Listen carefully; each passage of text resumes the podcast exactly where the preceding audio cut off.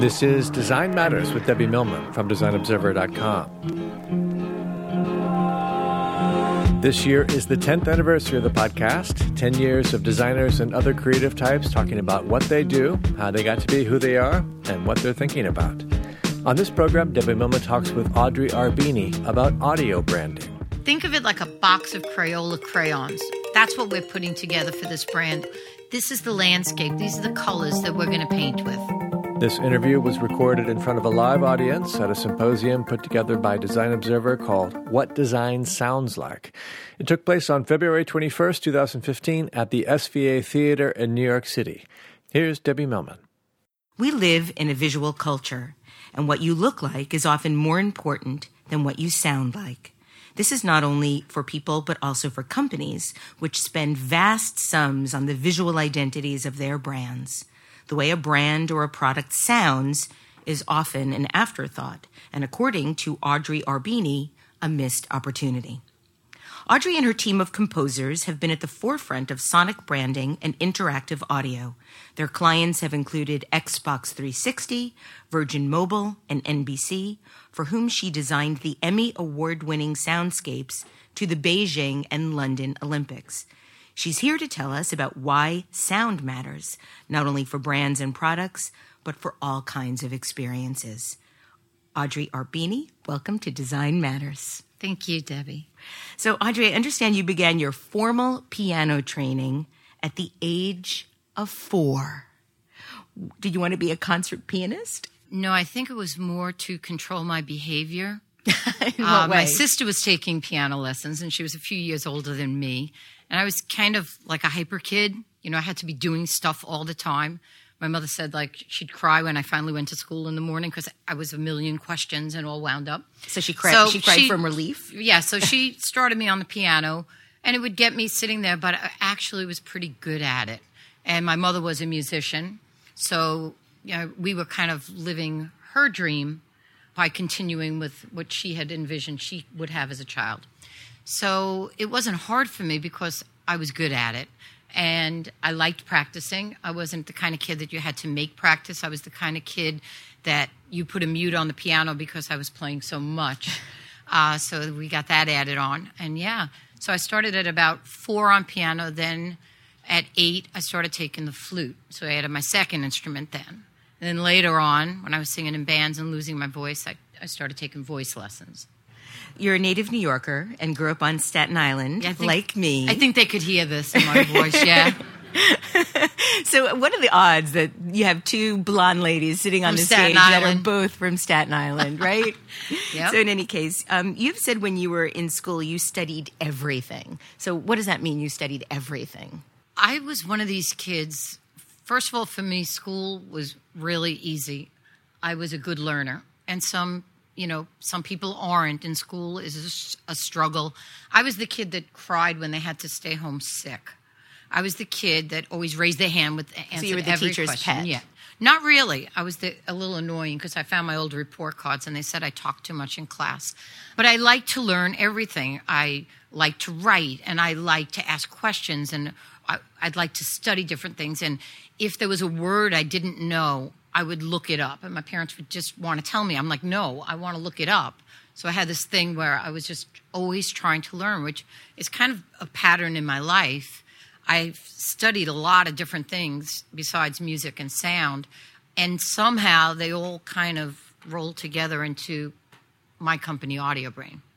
You mentioned your report cards, and um, Oh, yeah, I, I understand brilliant. that in these old report cards from those years in school, one of your teachers stated they wouldn't be at all surprised if you had a career in music. Was that all you ever wanted? I knew that I would work with music. I always knew that. The career changed over the years. First, I thought I would be a music teacher. Then I thought I'd be a music therapist. Then I thought I'd be a psychologist specializing in music therapy. Then I thought I'd be a rock star. Then But you are. And then I realized, uh, then I wanted to be a producer. And I'm kind of a bit of all of those things at the company that I have now because we do sonic branding. So there's a lot of psychology. There's a lot of science behind what we do. We write music, we produce music, we edit, we install, we do interactive. So I kind of, you know, did a mashup of all my interests, and that's what Audio Brain is. You mentioned that you're also, um, is it a flutist or a flautist? I say flutist because flautist. I flautist. say flautist. Flautist call the whole sounds flat to me, so I always was a flutist. So you studied voice at Carnegie Hall. Yes, I did. Under the late Silas Engram Yep. For many years. Now, we at that time he was primarily teaching opera, Classical. classical opera. But when I asked you about whether or not you wanted to be an opera singer prior to our interview this morning, you actually said you studied rock with him. No, I was a rock singer because I had a rock band. So, like, what kind Like of like a hair like, band. like like Pat Benatar or Like- Joan Jett or like well there was the, the cover band and then there was the original band so they were a little bit different but hard rock you know And so cover kind of- band was like iron maiden acdc judas priest def leppard.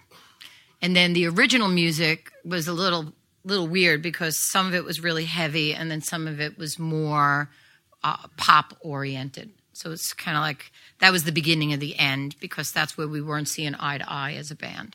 So you also talked about how much your teachers were influential in who you are today. You talked very, very um, seriously and poignantly in our pre uh, interview about your elementary school teachers.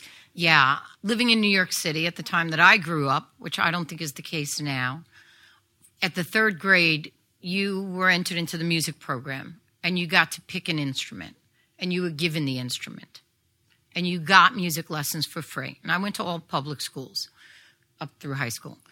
Every kid got this opportunity. And I had teachers that were just so unbelievably passionate about what they did. Not just my music teachers, but even some of my other teachers. They loved what they did. I, I can't think of one that wasn't like meant to be a teacher. And I loved learning from them, whether, and I remember every single one of them and what they taught me. And, you know, my elementary school music teacher was so, so great. And then my junior high school music teacher, Mr. Moran. And then when I got to Newt High School and I got Mr. Moriali and Mr. DeBetta. And Mr. Moriali, you'll see him, he was playing in uh, the movie The Godfather because that's what a cool guy he was. And they just made me love music so much because their passion, when you're working with somebody that's really passionate about what they're doing and that's what you want to do, it can't help but rub off on you. And they also sh- help shape me, my my character, and like who I was as a person. I got more discipline, but I also got a lot of freedom. And during one of my projects, I kind of had like you know when they say you have like this near death experience, so your life flashes before you. I had one, but it was a good one and all of those teachers flashed before me, one after another. And I got to tell one of them, I said, You know, uh, I was doing this project and you flashed in front of my face while I was doing this. And uh, he felt really good about that. You studied at NYU. Um, what what did you actually study? Accounting. So I know that your your parents were very concerned that you have Incredibly concerned. to fall back on because they didn't want you to have a career in music. No, my mother really wanted me to have a career in music. My mother was a singer and she played piano and she loved music. She came from a poor background. She lived on the Lower East Side. The woman downstairs taught her piano and she would practice on a cardboard piano because she didn't have one. My father, the mechanical engineer designing heating and ventilating systems, was more the science side. My mother really wanted me to have a career in music. My mother would make my rock star costumes. They would come to every show. She was happy to go, and my father would just go. Um, but he wasn't. He he still encouraged us. We they never had a basement. We always had a band in the basement, but they wanted us to have things to fall back on because there are very few people who make it with careers in music. So for me, it was like, okay, um, I ace math all the time. Math is really easy for me. I'll study accounting so I don't have to study. So that's why my accounting background came in really handy, and it comes in handy now, especially having the kinds of budgets and the projects we do at my company. After NYU, you went directly from NYU to a company called Elias Arts. Yep. Which is a sound production company. Mm-hmm. First of all, how did you get the job if you were studying accounting at a sound production company? Okay, this is really kind of funny because I was studying accounting so I could play till four in the morning with my band. That, that was the deal. And I was studying something. And I was working at a law firm doing a little accounting, make pocket money because bands didn't get paid that much. And ironically, a friend of mine was waiting to play guitar on a session at Elias. They did music production. And he was sitting in the waiting area, and there were all these girls there. He said they were all female. And they, he was, of course, chatting them up, and they were interviewing for a position in the accounting department. So he knew that I was trying hard. At that point, I was done with kind of done with the band stuff. I didn't want to be in a band. I liked being in the studio. I liked taking nothing and making it something. I didn't like playing in these, you know, East Village drunken bars till four in the morning and smelling like cigarettes for three days. Why not? I just well because I, I had outgrown it at that point. I needed like to make like a career part of it, and I loved production. I liked when my band would go in and I could produce a song, but I couldn't get a job at a record company because they said I had no music industry background. So they said, just go anywhere, go anywhere for a little while, and get it on your resume. So this guy I know was auditioning, not auditioning, he was signed to a session, called me up and said, There's a whole bunch of these people here. They're like interviewing for some position in this accounting department. And Jonathan Elias is the, he had done a soundtrack that I liked. He goes, It's his company. So I quick called them up and I went, I interviewed, I got the job. Went in the accounting department, but I had no intention of staying there. That was just to get my feet in the door. So, how did you make the transition to sound production there? It was really quick, to tell you the truth. I went from, it was a really little company. Well, little, it was big for the, that industry, you know, 20, 25 people, but small compared to if I went to a Warner Brothers. So it was the kind of company that they could go, okay, and you. How about you? You want to do this today? So I let it be known pretty early on that I had a lot of musical interest. When I had the opportunities to show that, like uh, voice casting a project for Jonathan, I would volunteer to do that, even though I was in accounting. Then I became their controller. Then I became their studio director. Then I became their senior producer. So, and I built the LA studios when Jonathan went out there. So I just made myself available and made people aware of what I could do and took the opportunities because it was a smaller type company. Um, I got a lot of opportunities that I wouldn't have gotten had I gone on to a Warner Brothers or a bigger organization. Is being a sound designer similar to being a composer or a songwriter? Are there different skills that are required? There's there's different skills. I consider myself a songwriter, primarily a songwriter. I like things with melody. I like things with lyrics. I like hooks.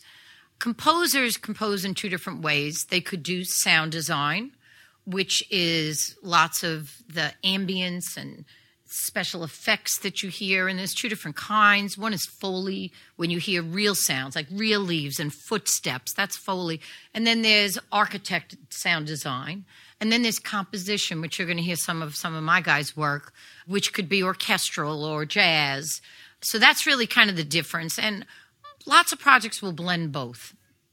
In 2003, a man named Daniel Jackson said, One of the greatest and most challenging aspects of sonic branding is the enormous subjectivity that surrounds the issue of music and brands. Would you agree with that? I do agree with that. And that's early on was was a big struggle because you're dealing with something that we all have our own personal tastes. We all have preconceived notions of what we like, what we don't like. I remember going up to IMAX and had this whole presentation freezing up in Montreal and we sat down and the guy said, "Oh, and by the way, I hate saxophones." well, three of our demos had saxophones in them. So you have to get beyond that, and you have to find a way to put in. And I've built a lot of these tools because I had to to put together a structure, a methodology that keeps everybody's eye on the ball. These are the brand attributes we're talking. We're not talking about rock. We're not talking about pop. We're talking about does it convey uh, innovation and dependability? Does it convey a living entertainment system? if it's a small product sound, do we have iconography that keeps their eyes on it? Anything we could do to take the subjectivity out of it, we do. We've created an evaluator now for our clients. Is it sustainable? Is it extendable? Does it meet the brand attributes? It will it have ear fatigue? Will, so What's ear fatigue? ear fatigue is when you, you you have certain sounds that you want a sound to be sustainable. You can have something that you can hear it once or twice and it's cool. If you it's going to go in a product and you're going to hear it a thousand times, it can grate on you after a while. It could be a certain frequency or the sharpness of it. So it's sort of like Let It Go. or any any of the music from ah. Frozen, which I actually happen to like, but but I know a lot of people have ear fatigue. My nephew, Yeah, seven, yeah, yeah, has ear fatigue from his sister's constant playing. Yeah. So we have a lot of criteria, and the more tools we put in place to keep it objective, we need those because there's still going to be a certain portion because of where music is housed in your brain and how we emotionally respond to what we hear that we're not going to get around. So where is music housed in the brain? The mu- music is housed very, very deeply in the older part of your brain. And I won't get too heady on the science part, but that's kind of my passion point.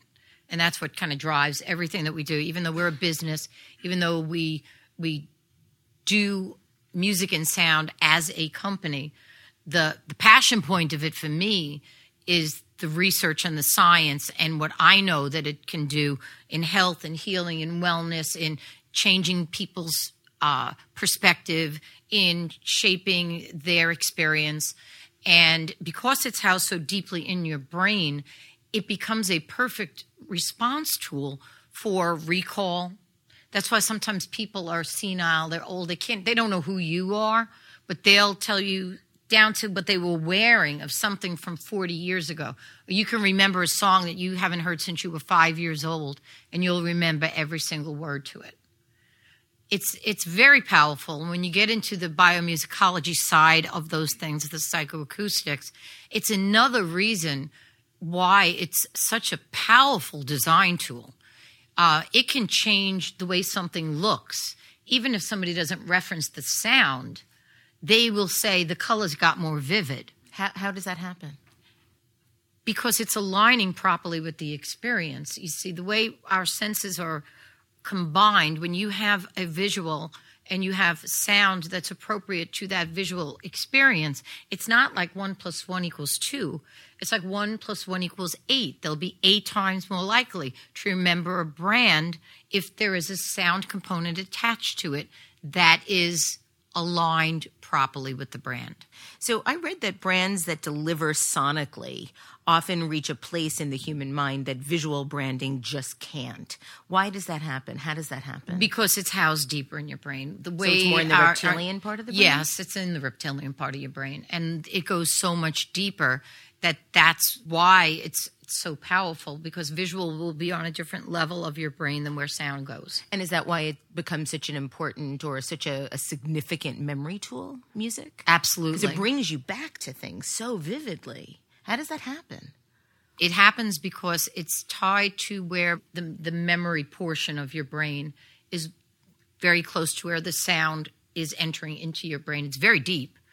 So they kind of link together and sound can you can hear something and it can kind of take you to some place and it will take you to the whole experience. Like it's not just like you remember the song but you remember the song and who you were with.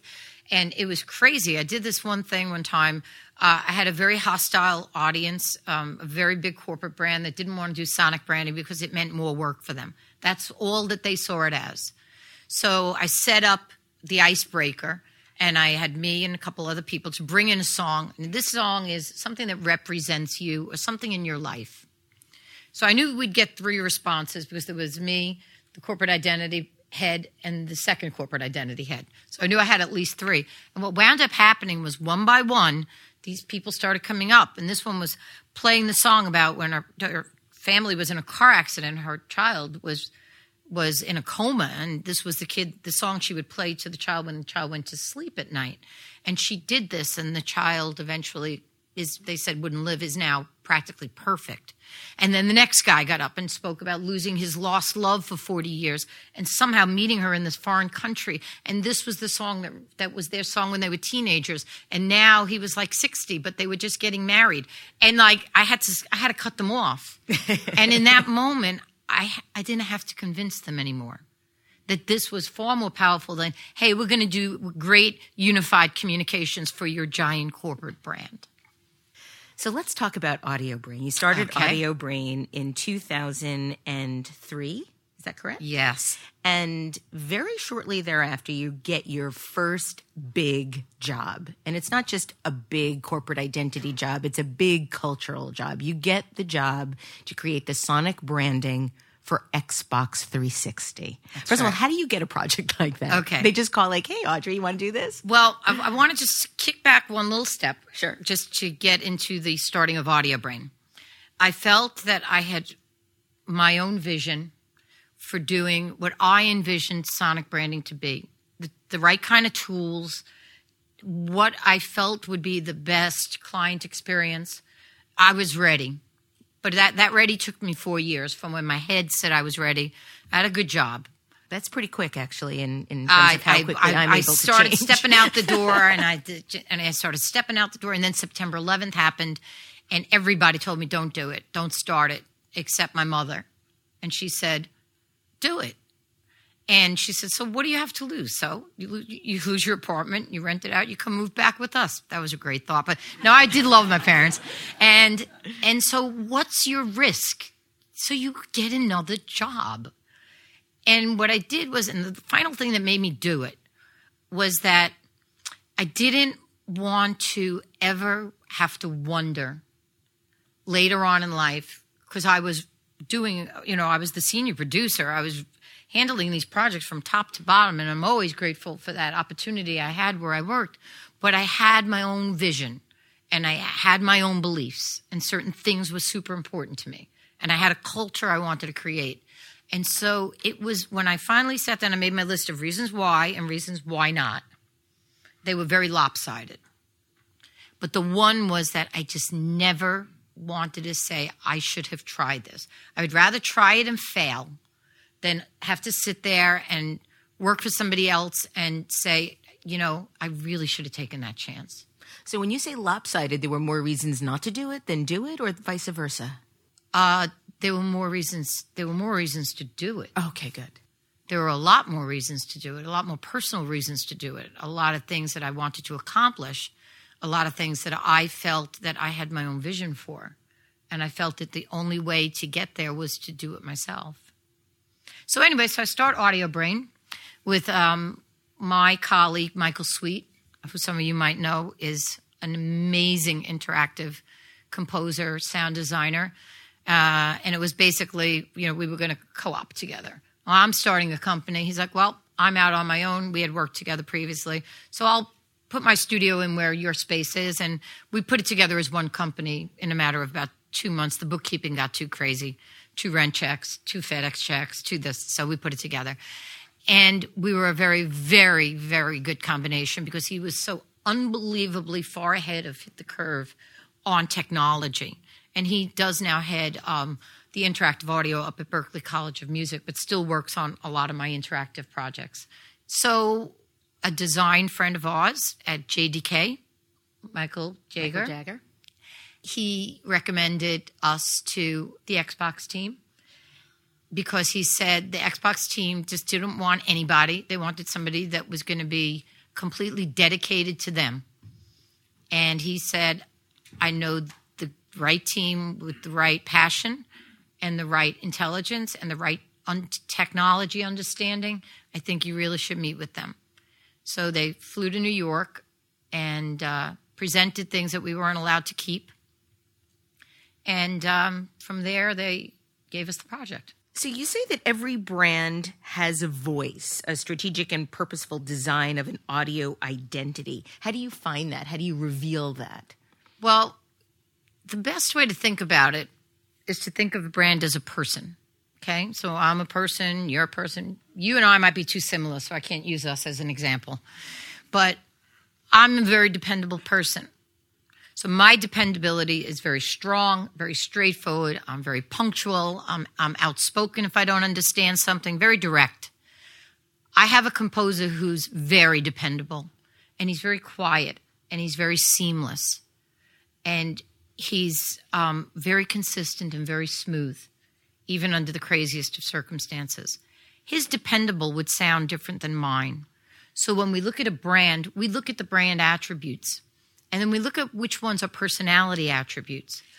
So if you're a bank and you say, well, you know, we're reliable, that's table stakes. That's that pyramid I showed you before. We don't care about that. You better be reliable if you're a bank. We're trying to find what is that differentiating characteristic? What is that one thing that makes you uniquely you?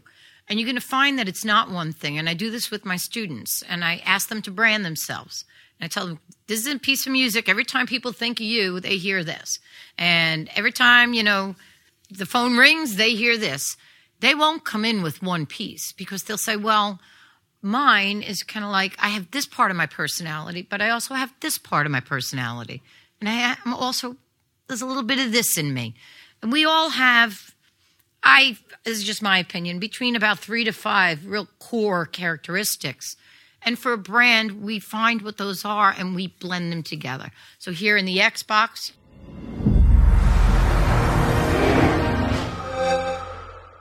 you heard that Xbox breath at the end was part of the human energy. It was also came from the designers when they said, "Look, it looks like the product is like exhaling," because we saw it when there were many different ones as prototypes, and that always kind of stuck. And then they talked about this high architecture meets organic, and all of those are represented in that sound. Now, does my 12 year old nephew know that it's a living entertainment system powered by human energy, and we're shifting the demographic with the strategy team branding team from hardcore gamer boy to a broader demographic, he could care less about that. When he came in and he said, oh, Odd, I saw Transformers, and it turned into the Xbox and a major sound, and he made the sound. That's it. So we don't have to sit and hammer home. Rep- this represents this, and this represents that. My composers have to write back when we present to our clients how we're articulating and blending and melding their uniqueness but if the audience doesn't even notice it, but it just makes the experience better, that's fine with us. I have a number of really good questions from my students who have seen you already. um, and based on the lecture you already had given them, they had a couple of follow up questions. Oh, okay. So, Here so one of the questions that I really liked was a, a, actually quite a simple one, which is how do you approach a project? How do you get started? First of all, it's always great when we have feel an excitement with the client that's called us when we begin working with them. We get started by gathering every single piece of information about that brand that we could possibly gather historically, where they're going strategically, what their visual design looks like. Is there anything new coming up? Are there new product launches? Are they repositioning? Are they new? What issues do they have? We talk to the different people inside the organization about their role and what they feel this brand is about. And we do an intense competitive analysis. And it's not just within their brand. Sometimes we're going to look at mind share. So it's somebody in, in, an entirely different industry, but has the audience that our brand wants. And we'll look at what they're doing well and we'll present that. So there's a tremendous upfront research component that we do to get started. And that starts to help us shape the landscape, always be in the compass never being the you know the be all to end all we need our clients engaged. We need to give them the tools so they can tell us what feels right for their brand.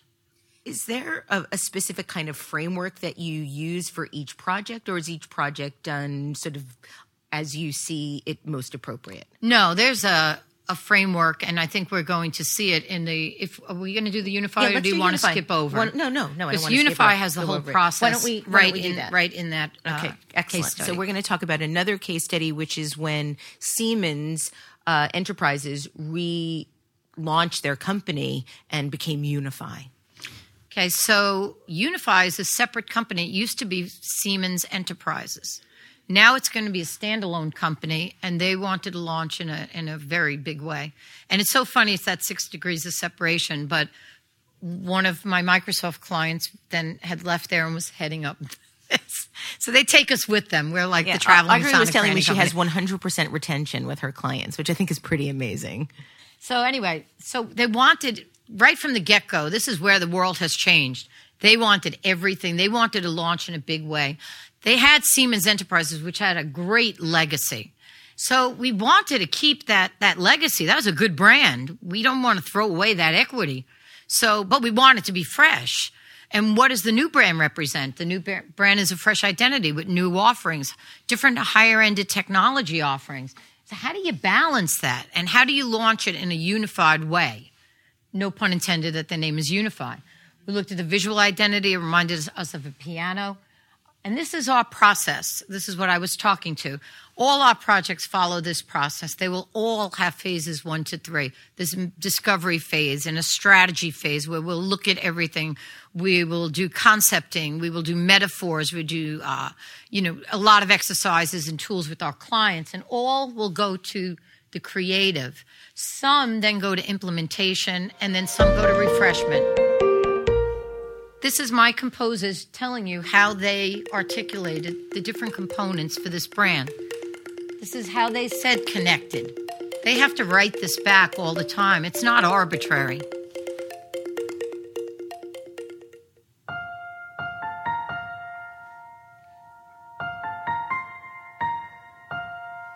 So we have a counter melody that represents a harmonic aspect to bring this brand narrative to life. This is sound design to a degree. And this is our confidence, our steadiness underneath what we do. Think of it like a box of Crayola crayons. That's what we're putting together for this brand. It's not an Intel Inside singular logo. This is the landscape. These are the colors that we're going to paint with.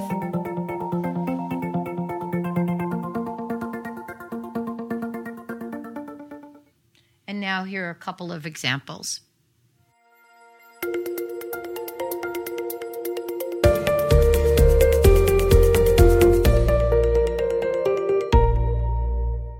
That's the sound logo. Now, this is the brand launch. This is a corporate identity piece. It's an uh, it's launched the brand. What would you call a company that empowers today's anywhere workers with the tools to be more productive from wherever they happen to be? A company that connects this to this to this to this and from this app to Now, app. next up, this is my favorite of the whole thing, and we worked with Macmillan on this, and Gordon Macmillan and his team. We love working with them. Uh, this this is not the next one is my favorite, but this is a video bookend.